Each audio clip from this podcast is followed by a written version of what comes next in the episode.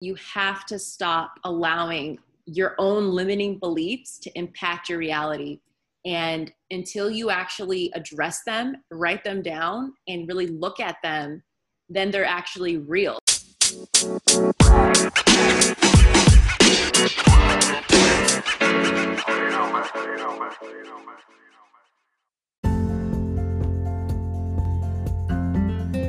Hi, welcome to The Melrose Show. Melrose here.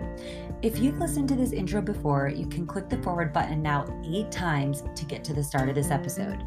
So, before this version of myself, I was Anne, artist, fashion designer, professional model, TV personality, small business owner, real estate agent, placement agent, and an institutional financial advisor, all before stepping into my current role, which I love, in investor relations and podcasting professional. Woo! It was a wild ride to get here. And after all those jobs, living in six countries, 16 different cities, and trying on many versions of myself, I have found that the best place to live is comfortably in my purpose and in a space and a community that allows me and wants to see me grow. And I want the same for you. Through my highly versatile career path and working with others on their dreams along the way, I decided to start this podcast to try to help people understand that life is not a race, it's a marathon. Career is not a ladder, it's a jungle gym. And that I really believe truly the best way in life is following curiosity. My curiosity has me focused on career, plants, shadow, light, and integration work, art, permaculture, and community building. These are my purposes in life. And for me, they all go together. They're topics that we will explore together throughout time on this podcast and I come here to connect you to unique ideas from incredible people. The aim is to help us all grow more into our purpose driven lives. This podcast supports a community of amazing humans that meet on full moons to howl and heal. We are a global community. Many are interviewed on this podcast. And I invite you to join us offline after the show. Now, sit back, relax, and enjoy this exploration journey with people from around the world who have self actualized in their lives in some way. Hopefully, they will inspire you in your own authentic journey. Enjoy! Today, we are joined by Danielle Mills. She is the founder and CEO of Headstrong. She's an Amazon bestselling author, retired professional tennis player, and she holds a day job. Hi, Danielle. Hey, how's it going? Great. Thank you so much for joining us. I forgot to mention you also have your own podcast. Ah, yes, a lot going on here. Yeah. So, um, this is just so incredible to have you on the podcast. And I would love if you just give us a little insight on your background and how you came to all these different roles and just, you know, a little more about you. No, definitely. Thank you so much for for having me on. But a little bit about me. Um, I basically tennis has probably been like the one thing in my life that has always been there. Like I started playing when I was two years old. Immediately was like pretty advanced. So by the time I was 14, I had turned professional. I was training at this really world-renowned tennis academy called Bollettieri in Florida, and started playing pro tennis. Traveling all over the world. That was like my life for about 12 years and what happened was um, it all came kind of crashing down when I had a, you know, a career ending injury that was, um, I ended up having to get double knee surgery. And after that was not able to continue on at the same level that I was playing. So I made a really tough decision to retire. And then once getting out of um, tennis, wasn't really sure what the heck I was going to do with my life and ended up getting into the automotive industry, which is just like, huh, how does that happen? But I ended up getting into the automotive industry and, you know, doing pretty well there. And now I'm a, a regional manager for an, an automotive tech startup company, which is really cool. It's called Prodigy. And just through working there and doing really well there, I just always wanted to kind of create my own thing. I've always been very like entrepreneurial mindset. So I knew like I wanted to have my own company no matter what and then i created my own company called headstrong which i i do now which i love too so i kind of balance both my day job and then also my company but they really play off of each other and it's been it's been awesome i love that. So what is headstrong? Clearly it this this must be something about keeping your head strong but it's great to have a professional athlete you know encouraging people um, in this in this way. What can you describe describe headstrong to us? Definitely. So think of headstrong as a mindset mentorship company. So basically i work with people i help them improve their mindset because with most people their mind is the one thing that's holding them back from reaching their potential in life. So i work with individuals. A lot of times it's women can, but it's really anybody who's really feeling like they're not reaching their potential. And i kind of teach them how to have a champion's mindset to really get what they want in their life and through doing this it's just brought me so much joy because i've always been the, the kind of person who lives life glass half full. And i've always been that way. And a lot of the training and, and the mindset training i've had throughout my career and just doing this from such a young age it's just instilled in me. So a lot of those things i do and i work with with people who maybe didn't have that type of background or training. And it just really is cool to see how far people can come when they truly focus on having a positive mindset. A lot of people realize that being a professional athlete requires a mindset that um, many people can't even literally wrap their head around you know always having this you know incredible way of thinking that isn't just motivating but is is in a winning mindset. And i think that that's so cool that you're now translating that to a company. And i love how you have you say that your jobs are very supportive of each other because a lot of people have side hustles and it can be hard if they're disconnected right definitely no i'm so lucky that in my own job they're so supportive of me and what I do because a lot of the same energy that I bring to my clients that I work with with Headstrong, I bring that same energy to my customers that I work with in the dealership world. And then within my own company, just kind of motivating, uplifting, and inspiring people in my own job. So for them, they're like, oh, this is great. She's just always so happy and positive. If that could rub off on us, we're all about it. So they're, they're cool with it. And one of the things that you said that I thought was so interesting was that when you had your double knee surgery and you retired, that you had kind of been like thinking about it for a while at that point, and that your parents were actually more shocked than uh, than you when you were like, "I'm going to retire." Mm-hmm. Yes. So tell us a little bit about that because isn't it? I find it fascinating that like your mind was even like I'm not saying your mind got you into needing surgery, but your mind was kind of manifesting this situation where you would have an exit and you knew to take advantage of that opportunity and not just push yourself to a limit where you wouldn't necessarily maybe go out on top right no definitely it's just this is something that a lot of um, athletes deal with. They get to a certain point in their career where their bodies are either breaking down or they're basically like hanging on by a thread because they don't know what they're going to do next because their whole life has been dedicated to this sport and to basically using your body for your sole source of income. And then it's it's really scary and terrifying to to retire and to think like well what do i do now? And i know for me that was such a tough decision but like you said like i had been kind of thinking about doing it for some months before i decided to actually pull the trigger because i knew that i didn't like you said i did not want to go out at the bottom. Like i knew that i wanted to go out with some dignity and i knew that um, a lot of my skill sets and characteristics that I have by way of being a pro athlete would be great in other things. I didn't know at the time what I was going to really do. I mean, I got into real estate because um, my aunt, she's just like a powerhouse real estate agent. And I was like, I have really similar personality to her. So I figured I'd be good at that. But I realized that that wasn't really my passion. And that's kind of what opened up the door to get into the automotive industry and then also to, to think about creating this company headstrong because people had always been telling me like you're just so positive like whatever happens you just always have this outlook on life that's just like that that's just not normal. Like what is that? Where does it come from? And for me it's just like you know this is just always the way it the way that it's been. So i love that i can now like help people with that because there's so many people who walk around and their thoughts are so negative and that really impacts them all over.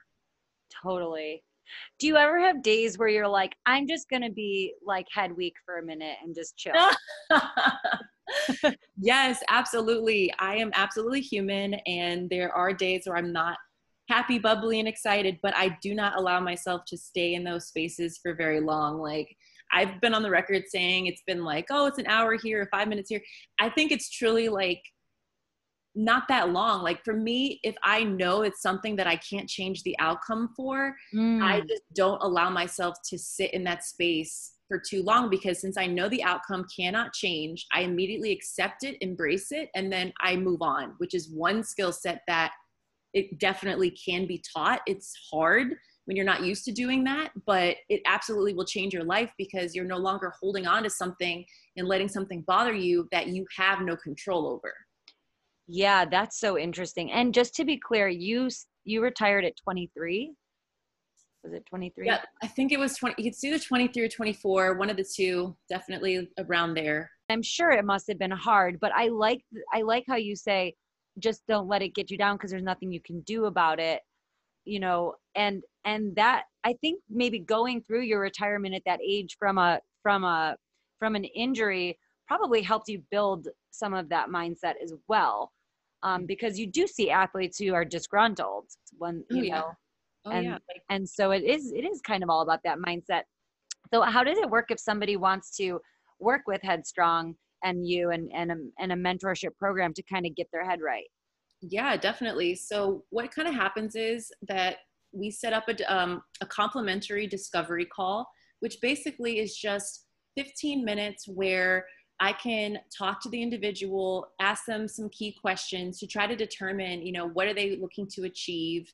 what are they trying to improve and then based on their answers and what they tell me i can see which one of my programs would be best suited for what they have going on whether they need kind of one-on-one personal training whether they need to be a part of one of my master classes where it's probably like seven to ten individuals um, um, uh, seven to ten indi- individuals for around you know three to five weeks. Like it just depends on the person and what they have going on. And then I can kind of see based off of their budget and also off of what they've told me, kind of what fits best for them and kind of cater it to them. What do you what do you think are the most important steps for someone to really fill their potential and and if somebody who's totally lost you know what would you besides you know getting a mentorship program like what would be your like just quick tips for them to kind of make a u-turn and like what would those tips be? Yeah so a couple couple things here. Um the first thing is if you're really wanting to fulfill your potential you have to stop allowing your own limiting beliefs to impact your reality and until you actually address them, write them down, and really look at them, then they're actually real because the power of self talk is just crazy. Like what we tell ourselves on a day to day basis, just doing things is so impactful. And so many people, you know, as they're about to, you know, try to sign up for um, a course that they want to take, or if they want to go for a promotion, or if they want to apply for a job, their limiting beliefs will will speak to them and say, oh, but you're not good enough, or you're not ready, or do you think you're actually going to win, or do you think you're going to do this? And like they're, they will actually psych themselves out of doing something, or their limiting belief will, uh, will basically make their body act differently. So maybe when they are in that interview, they don't appear confident or like they deserve it when maybe they are just as qualified. So it's like those limiting beliefs and that self talk, that's number one secondly it's a it's about the people that you spend your time around. And this is one exercise i'd like everybody to do. I always do it at the beginning of the year but at this point with covid-19 you can totally just do it right now because this year's just been crazy. But basically what you do is you write down on a sheet of paper the 10 people that you spend the majority of your time around and you would put a plus sign next to their name. If they add value to your life if they're positive if they support you if when you're around them you feel good you feel better. And then you put a negative sign next to their name. If they drain you if they bring you down if they're negative if they are not if they're gossipy if they're you know and then you kind of look at your list and you say okay i need to spend 90% of my time with the people who give me a plus sign and 10% of my time with the people who have a negative sign. And just by doing those two things I mentioned, you are that much closer to reaching your potential just by that. there was this really interesting study I read once about how um, obesity is contagious. And it basically said it was this really interesting study, and it basically meant that um, negative habits are contagious. And they found Absolutely. that if your mom's best friend is is gaining weight or over like super overweight, you have a, a higher likelihood of being like 10 or 15 pounds overweight. And so, not only is your first network of um, the people you're connected to mattering, the people that they hang out with matters because that directly influences you as well. Um, and I find I find studies like that so interesting. I definitely had a moment in my life where I took stock of the the people I was hanging out with, and I was shocked at the fact that some of my best girlfriends, I realized they spent a lot of time talking about other people. Uh, you know, they assumed that everyone was at the same financial pl- financial place so dinners and lunches were always over a hundred dollars that you know it was a lot for me at that point and it, it was hard to sever that tie but it really cleared a lot of space mentally for me to not feel bad about myself because yeah, I just figured every they're always talking about the girl who isn't here. So I'm never there a lot. So I bet they're talking about me a lot, you know? Oh yeah. Oh my gosh, you're that's so great that you had that realization because so many people do not and a lot of times because it's their own family or close mm, friends they mm-hmm. don't feel comfortable cutting that person off or really it's not necessarily cutting them off it's just limiting the amount of time that you're able to be around them and then that person will recognize it and hopefully by way of that will change their behavior but if they don't that's okay too and you guys could just part ways amicably and, and yeah. proceed, but you'll be thriving and they'll still be negative. So that's that's kind or maybe they thrive in that. Maybe that's just like something that they like. They I don't know. All these girls were doing really great, but I just didn't want to be around it, and I realized that wasn't who I was. You know, and that was a they're long. These are long term friendships. These are friends I've had for 10, 12, 15 years, and that I do think it takes strength to be like I'm gonna just be over here. You know. Yeah it does it, it really does but it's ultimately so much better for your your mental health and just your overall mindset knowing that you are always at peace and are and are happy and positive with the people that you're around because they genu- they genuinely bring that out of you and you bring that out of them and there's none of that negativity because that is so toxic like you mentioned it's so contagious and it's not good. Yeah it actually manifests in physical ways and it's it's it's a it's a documented study. I'll find the study i'll have it in the um in the notes so that people can can read that. Your like top 3 book recommendations. We normally i ask people you know what do they what are the books that kind of set them off in like a right direction? Or what are you reading now that you would highly recommend to other people? Definitely. Um i'm all about a good book and i think it's great that you know in 2020 we don't have to consume media the same way. So I've always been somebody who's done a lot better with the audiobook versus the actual hard copy because I don't know why, but it's just easier for me because since I'm always on the move and I'm in a car a lot or it's just so easy for me to listen and do like audible or just do the do the audiobook. So Same. my top 3 would be the first one is going to be The Power of Now, which is by Eckhart Tolle. And that book I read for the first time in 2011. And that book absolutely changed my life, just focusing on the power of the present and not being in the past or in the future, but truly embracing every moment that we're having in the present. Like this moment I'm having with you right now is just phenomenal. Like I got to say that because it's like the present. It's it's amazing. So that's the first one. The second one is to be Lean In by Sheryl Sandberg. This book absolutely changed my career yeah. um, because not only was it so admirable to see you know what she's been able to achieve in her career and just such a, at a, such a high level i always love lo- reading things with really powerhouse women and kind of seeing how they go about negotiating or you know how do they handle maternity leave and raises and promotions and just all that stuff. It's just great to have kind of like a, a mini blueprint of how you can do things to really better yourself and better your everything. So that one i would I say that one too.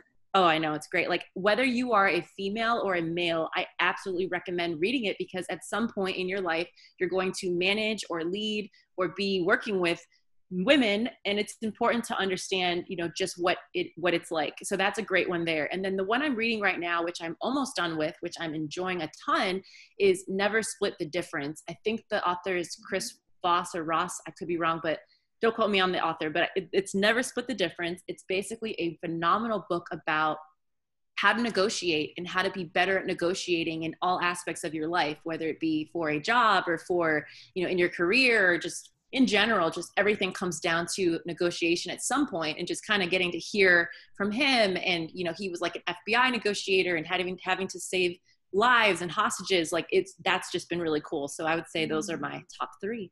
I've heard, I've heard about that one, but I actually haven't picked it up. I'm definitely going to try to read it now. I just want to say two things about Lean In, which, cause she's controversial, right? So she's, yeah. she's a C-suite um, at Facebook since forever. Um, but I love in that book two things that really, really, I think can help people that I want to share now, just in case you're not going to read it. But you should read it because it's great. Um, but the first one was she she says it's the jobs these days are not a ladder. You know, we're not we're not climbing a ladder anymore. This is a jungle gym, and you have to fi- you have to get on different um, different things and and try them out and see how they fit and then just see how good you are at those things and like don't stick yourself on a ladder and that's not to say that it doesn't that a ladder situation isn't going to work for somebody you could start in retail and end up you know a c-suite executive at that company a lot of people have done it and i love looking up those people and i and i applaud that but don't be afraid to jump ship and somebody said to her in the book i forget who it was you know, they said if somebody offers you a seat on a rocket ship, you get on it. I love that. I love that too because I'm just like, we as women just like we think about it and then we think about the thinking about it and then we are mad at ourselves for thinking about it for so long, and it's like, you know, it's like don't just get on the ship. You know.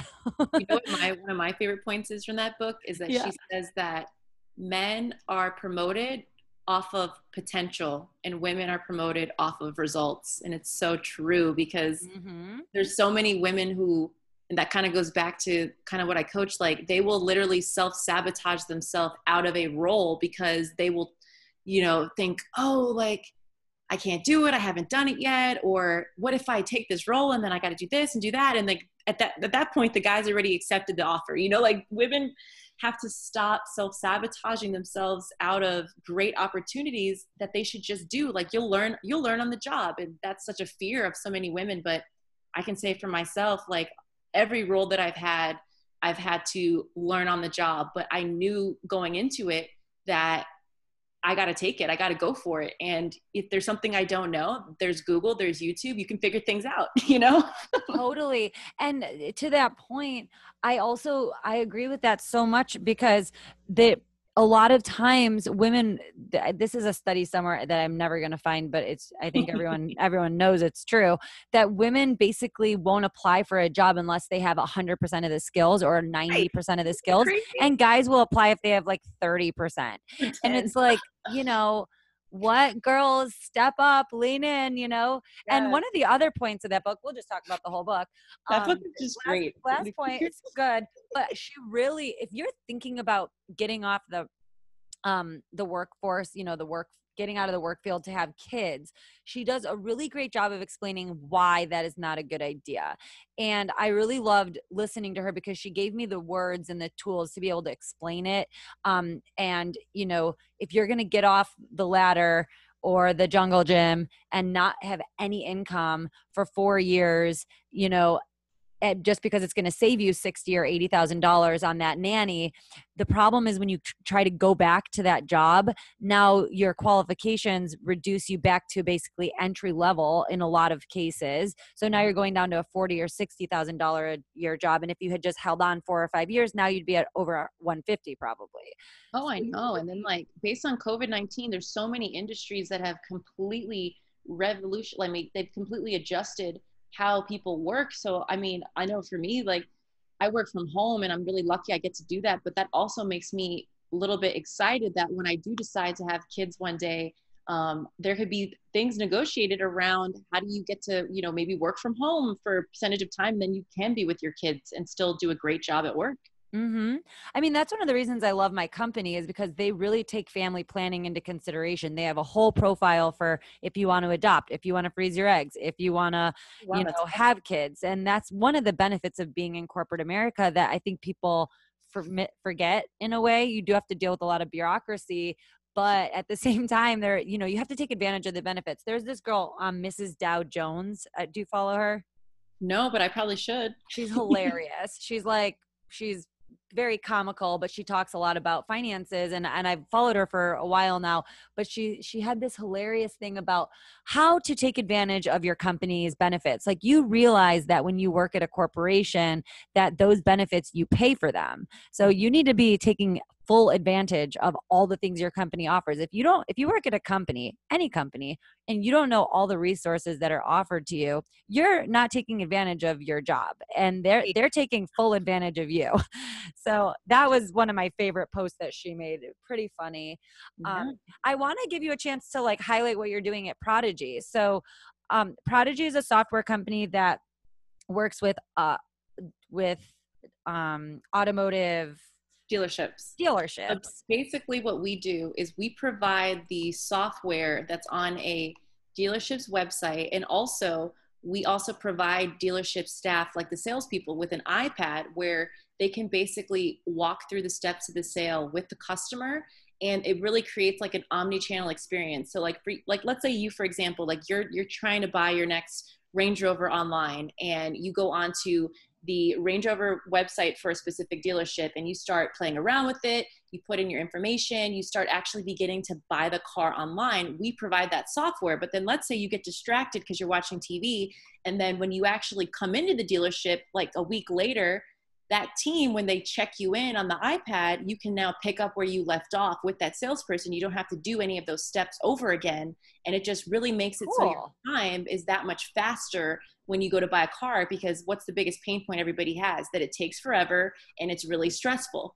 So it's we just really try to reduce the amount of time that you spend in a dealership and that the, the dealership themselves can be that much more efficient with you and get you in and out quick.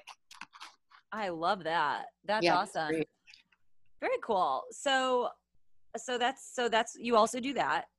Yes, I'm a regional manager for them. So I basically oversee a bunch of dealerships across the nation and I work with the general managers. I check in with them. I make sure that their, you know, their staff is performing at a high level using our using our software. And it's kind of like a like a high level um, account management role, if that makes sense. Nice. And so you wrote a book and it's an yes. Amazon bestseller.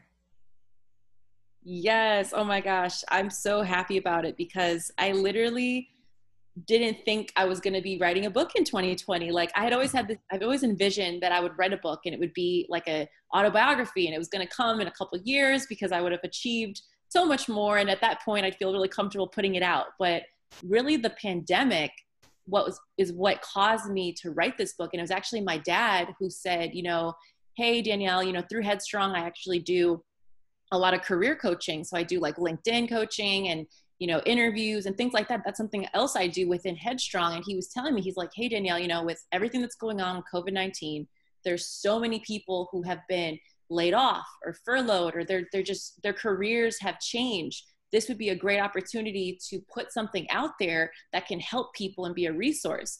And then that's when I decided to write the book how to master LinkedIn and separate yourself from the masses, which is all about how you can brand yourself, be unique, get yourself out there so that the right people will find you and recruit you versus you go after them. So that's kind well, of worked because I found you. Yes, you did. I was going to put that like the coolest thing ever is that we met by way of LinkedIn. And that just shows you how powerful LinkedIn is because it's the best platform. I think a lot of people, I think really majority of the people are not utilizing it correctly to their advantage because they just think, oh, it's just like a resume. And then when, you know, I actually need a job, I'm going to go on there. No, like you need to be actively on it all the time because it's the best networking platform out there.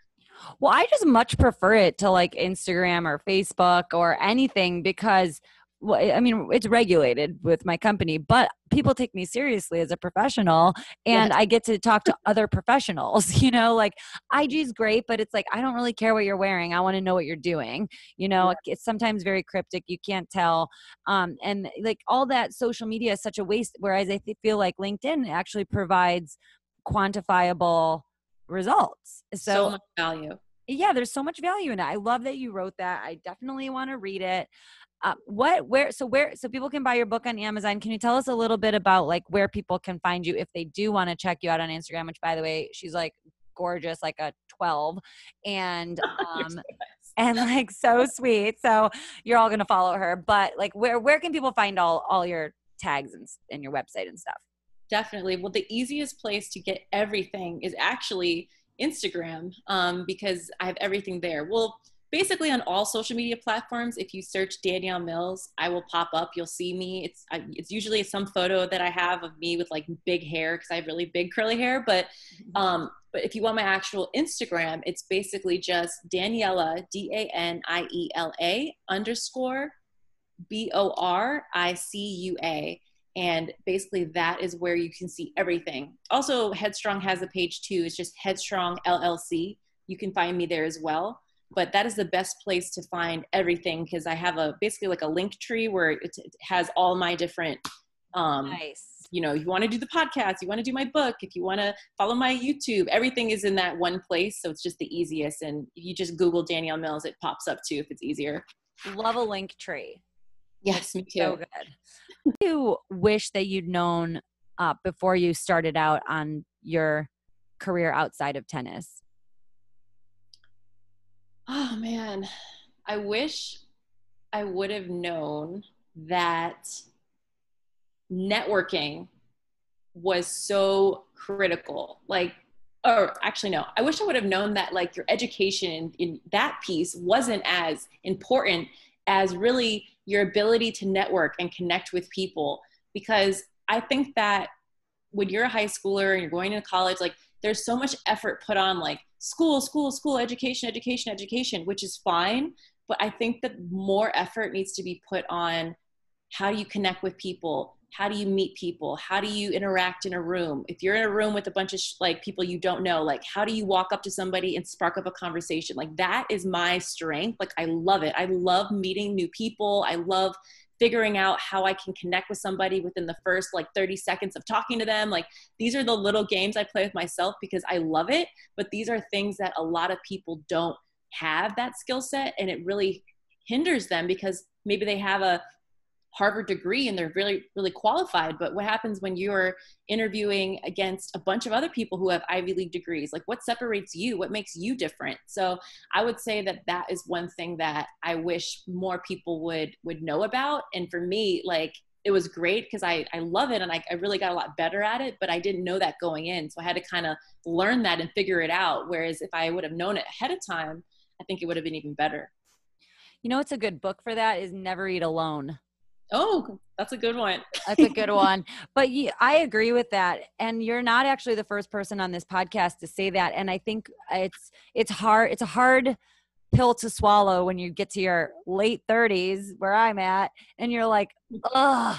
I, why didn't I know this before? But I did know it. I just, you know, also love to dance and go out and and and I that's I tell my I tell my little um, sister and and her friends and basically any young person I can get a hold of like know who you're talking to make friends with everybody like don't mm-hmm. just stick to one little click and like think that that's gonna you know like the wider your network the better.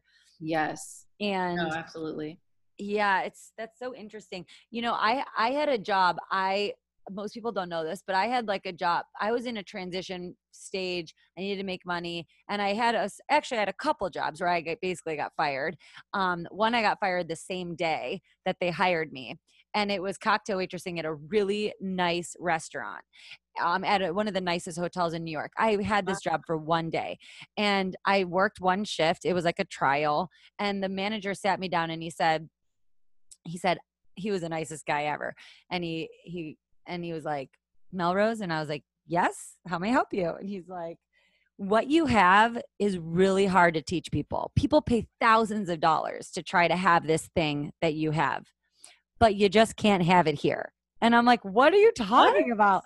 He's like, you have this huge personality, you know, and like I've never seen anyone connect with more people in a short amount of time. And in in many other roles, that job is going to really service you. But we need the girls to like stand behind this like this curtain and only like go and serve people and cuz I was like getting them drinks and they wanted me to sit down and talk to them and I would like sit down and I was giving them business cards and like they're like you can't do that here you know like this oh is a very, you know? and I was like oh you know and I still talk to the four people I met that one night in that in that um, place that I worked and I that's when I thought, you know, I really do need to be in a services business where I build relationships and talk to people and have relationships. But it was interesting to to learn that and i encourage people who may be having a hard time in a role where they do like they're like you and me where we're we really want to talk and interact and communicate with people and problem solve for them and help uplift them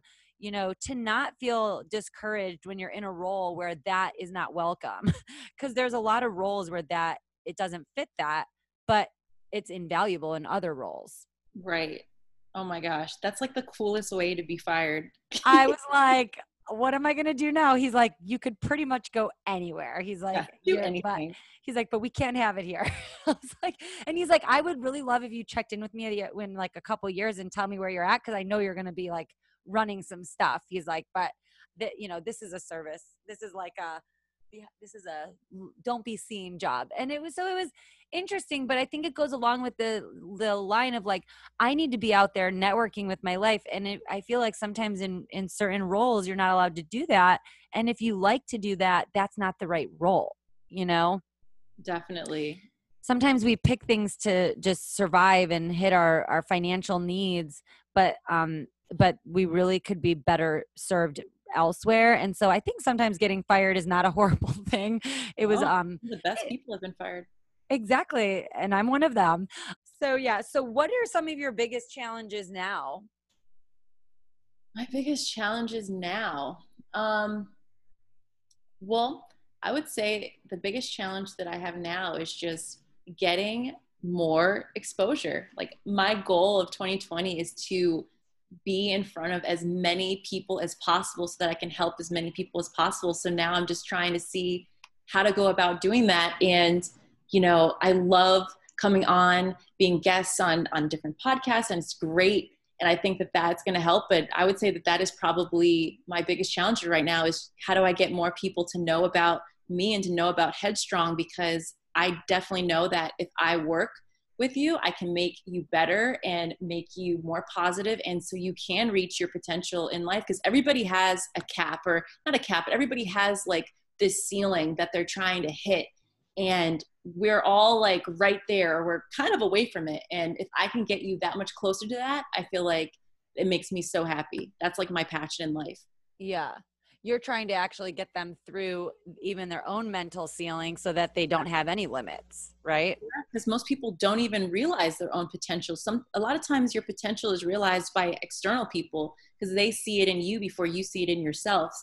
So for me it's great because I have a really good I have a really good skill of bringing that out of people and they kind of come back and they're like, "Whoa, I didn't even know I could do that." And that's like as a coach and it's it's crazy. People always ask me like, "Oh, did, would you have ever been a tennis coach?" And I never thought I was going to go in that direction because it just wasn't. That's not my passion. But I love that I can coach people with this, and it can be anybody. It doesn't have to be you know a pro athlete. It can be literally anybody. I can help them reach the greatest version of themselves. So you told me that you have really great parents. And yes. do you think that that contributes to how you, you know, help people? 100% 100% my parents are basically like the main factor of why i am the way i am today. And there was a lot of tough love there. It wasn't always easy. They weren't always telling me how amazing i am but they've done such a great job of building me up and really instilling so much confidence in me. And and I only realized that when I encounter people who just didn't have that, or they had people, had parents who were always negative to them or insulting them or bringing them down or telling them that they couldn't do anything. Whereas my parents were always like you can do whatever you put your mind to. If you work hard if you do this you do that. They were realists so i had to really really really work hard.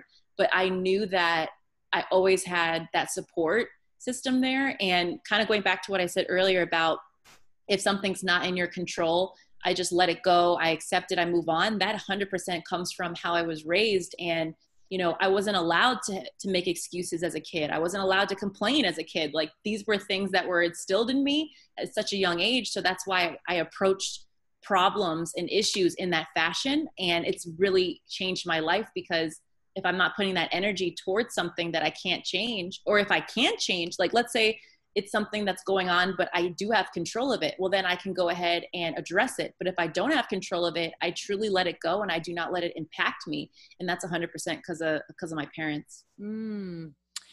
I read this book many times in my life called The Art of Loving. Have you ever read that? I've read that one. I'm going to write that one down so that's Erich Fromm. He is a direct opposer of Freud. But in this mm-hmm. book, it's very interesting. And he says you need these six love relationships in life to be fulfilled. And I'm not going to tell you all them.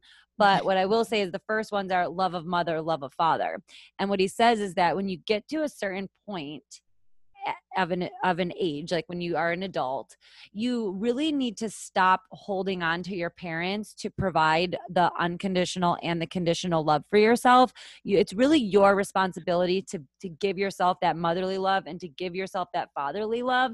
It, whether you got it or not it's not really your parents responsibility. And you know I don't know how old most of your parents are, but when they get to a certain point, it's role reversal. And then all of a sudden you're like, don't stay out too late. Don't drink and drive. You're like, wait, right. what is going on here? You know? And so I feel like you're those parents, the parents at some point just stop parenting you, um, whether they leave or, or, or whatever the reason is. But, at, but it's your job to perpetuate that um, that unconditional love of the mother and then the the the love that basically tells you like you have to stay within these limits to to have my respect in a sense and or to get my love which is the fatherly love where they tell you all the rules of the world and you go out there. And even if you didn't have those it's smart as an adult to put those on yourself because yes. it allows you to kind of always feel loved and supported no matter what happens to you but also like know your limits. And and and also know that limits are not real in a sense you know? So so I, I strongly recommend like if you didn't have great parents to just be your own great parents to yourself. And I feel like working with a coach like you kind of can kind of show people what that feels like, I guess, in a way. Yeah, no, definitely. Definitely. Because, you know, a lot of people don't get an opportunity to grow up with both parents or they lose their parents or something happens, but we can still take those key tangible um, things and and implement them into your life and it will absolutely make a huge difference. You know what i think would be really great for you is if you did a ted talk. Hey if you know someone let's get it done.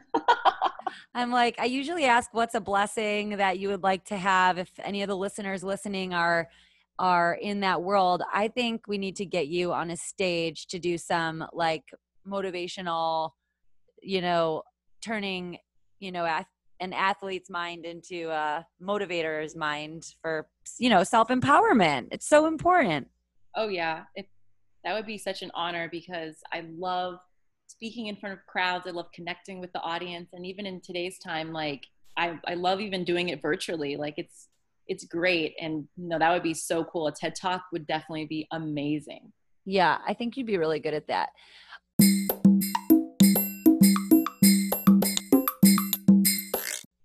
I want to ask a question that I probably should have asked in the beginning that I think a lot of people are going to be like, why didn't she ask that if I don't ask it? And we don't have to spend a lot of time here. But what was it like being a professional athlete as a child? Like, what is that experience like? I mean, you are you still tired?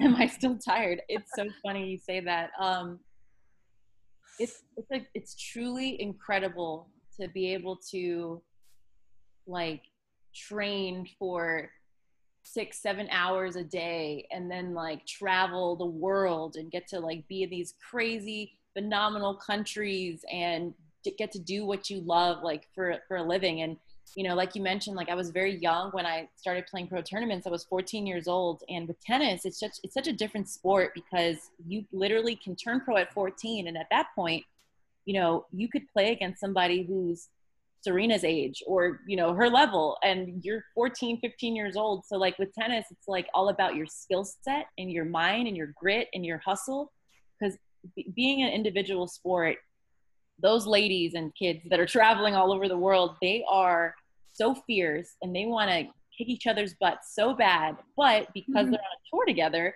they have to be cordial. They have to interact. They have to be okay. But it's such a competitive sport and it's a you know individual sport. So it's like you really want to win because somebody else is standing in the way of your of your money, your championship, your success. So you're trying to beat these people down, but you have to travel the world with them and you have to be like I said, cordial. So mm. it's like it's so a- it's like a mental thing eh, on top of a physical thing because you're around them all the time. So that must have been insane.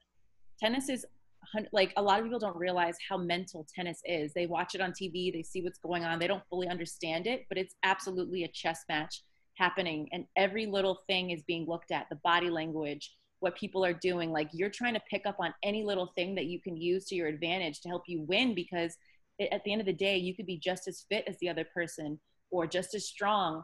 And it can come down to are you mentally tougher? And that is what's going to make you win versus lose. Or in, in tennis, the term is called choking. And I think choking is actually a lot of other sports too. But basically, it's like you could literally have the match in your hands. But with tennis, you have to win. There is no time limit. Like a lot of sports, they have like a clock. So once the clock runs out, whatever whatever the score is, is the score. With tennis, you actually have to finish it. You have to win there's a winner and there's a loser there at every time. So it's like you could have the match ready to win and you could choke, which is the term, and the other person can come back and beat you because there is no time limit. So it's like it's so mental. what did you think about the thing that happened with Serena when oh. she with the with the the code the so for those that are listening that don't remember, um, this was at the U.S. Open, and this line judge claimed that Serena did a foot fault and she didn't think that she did and or wait yeah that was why and then she got mad and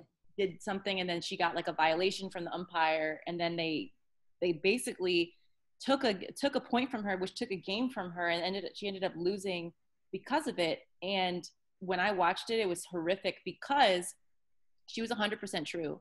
She was 100% accurate. They do not um, judge the women this in the same fashion that they do the men when it comes to getting violations for racket abuse or obscenities or you know any of the things mm-hmm. that get you those things it's 100% accurate and it's not fair. And i think that that's why she was putting it making more of a deal, big deal about it because she wanted to put it on display you know for everybody to kind of see what it is because it's 100% true.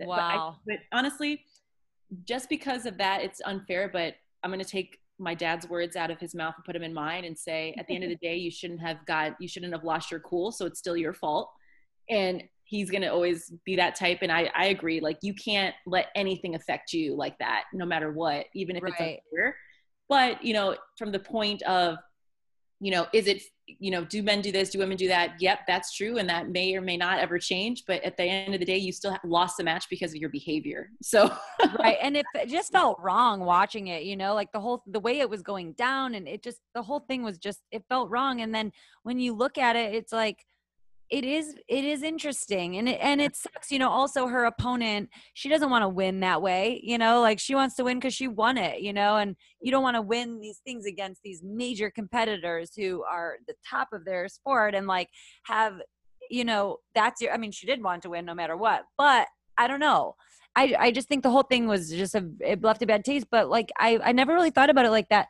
Like if anybody can afford to like throw a game and and and shed some light on the sport and the um inequalities within the sport you know maybe that happening actually served more good down the line than it than it actually hurt her. Right. No i think it i think it did because what it did was it allowed people who are not connected to tennis put tennis on a in a micro like basically like put tennis where everybody can see it and tennis is always like hidden and kind of under the radar and even yeah. though it could be way more popular and prevalent, especially in America. It's kind of on the back burner unless, you know, Serena and Venus are playing. So I think it was great because it gave it some needed exposure, but it was also not the best because it's like a lot of people were weighing in on it who don't even fully understand the sport. So it was kind of funny there too. Like but, me. fine. I'm just I was just sitting there with my mouth on the floor, like, what is going on right now? This is like a downward spiral. I'm so mad. but I get it. I mean, you spend your whole life in that arena and you yeah. know, yeah. so okay, we digress.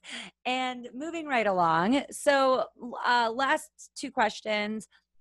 What is your biggest advice to people just starting out on their career? People that are just starting out. Let's see. Well, it's going to sound repetitive. I'm going to try to make it different, but I'm going to say, you know, try to to network and oh, no, this is what I want to say.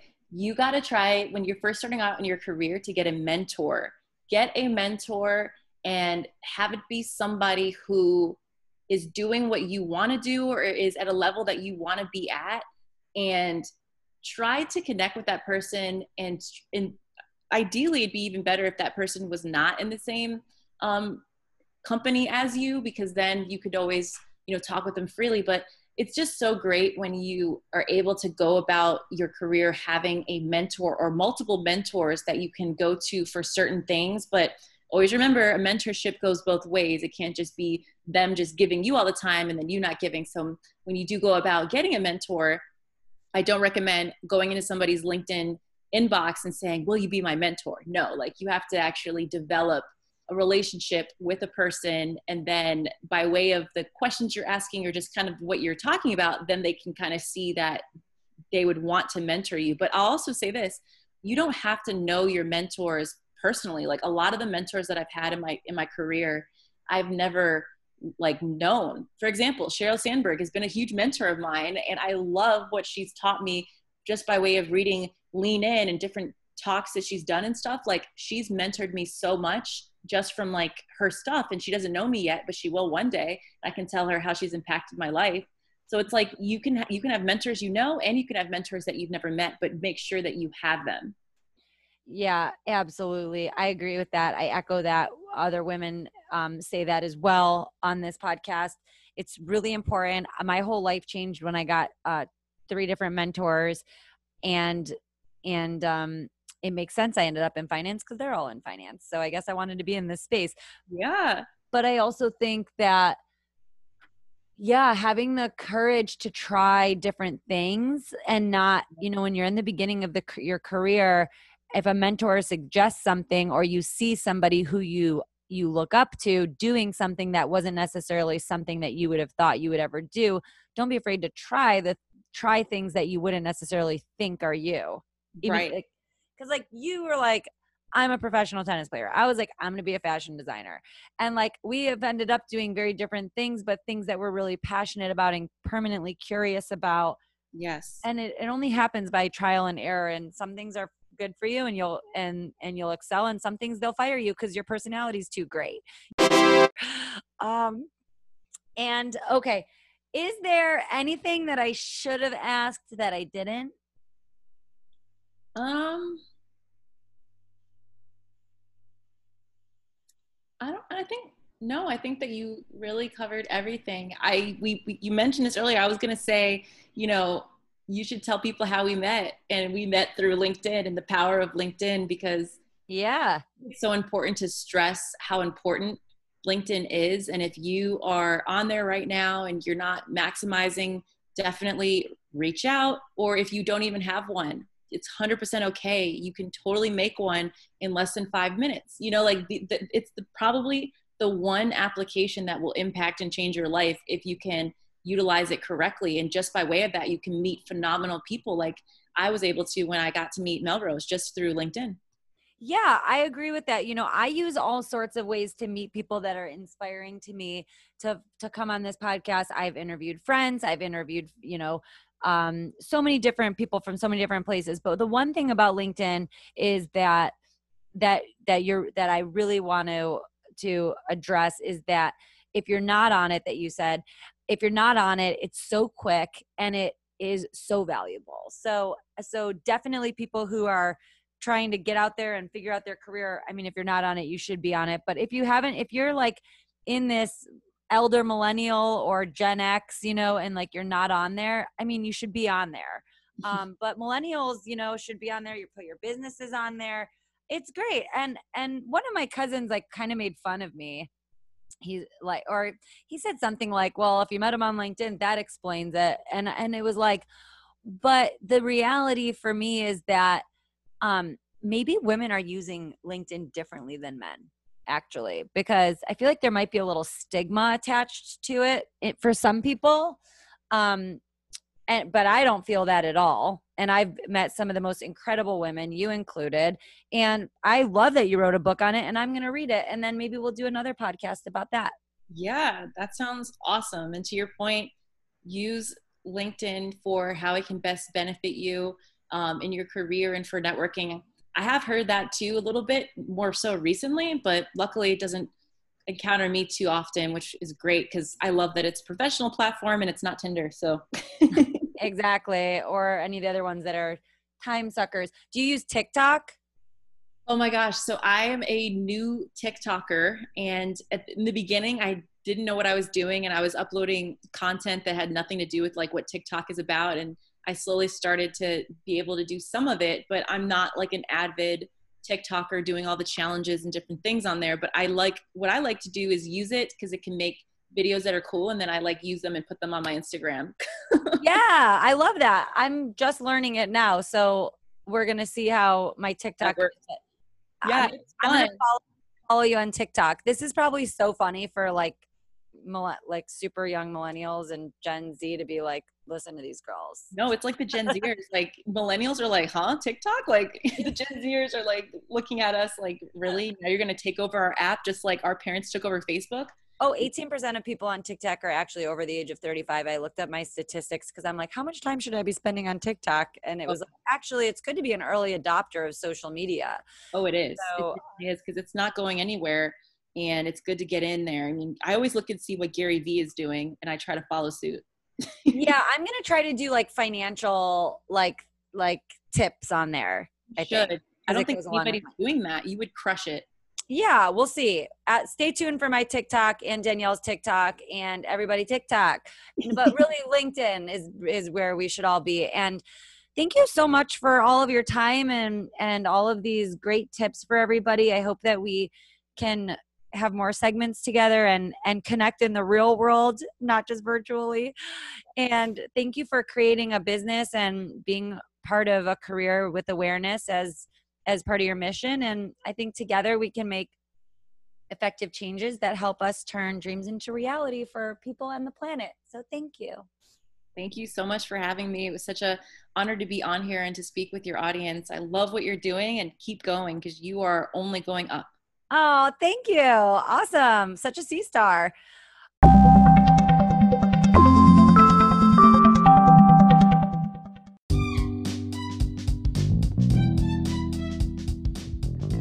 Nothing in this podcast is a recommendation.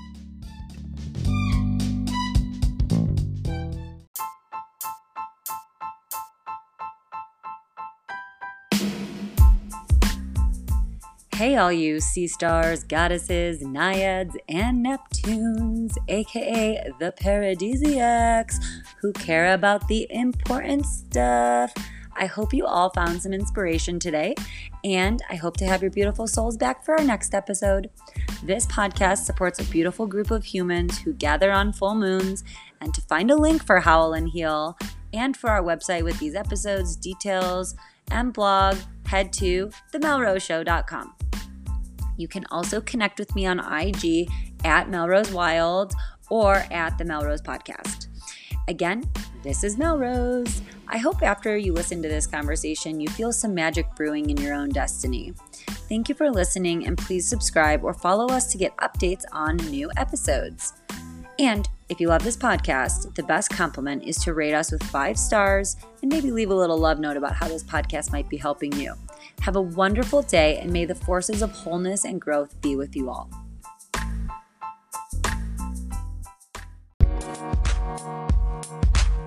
Bye. Thank you.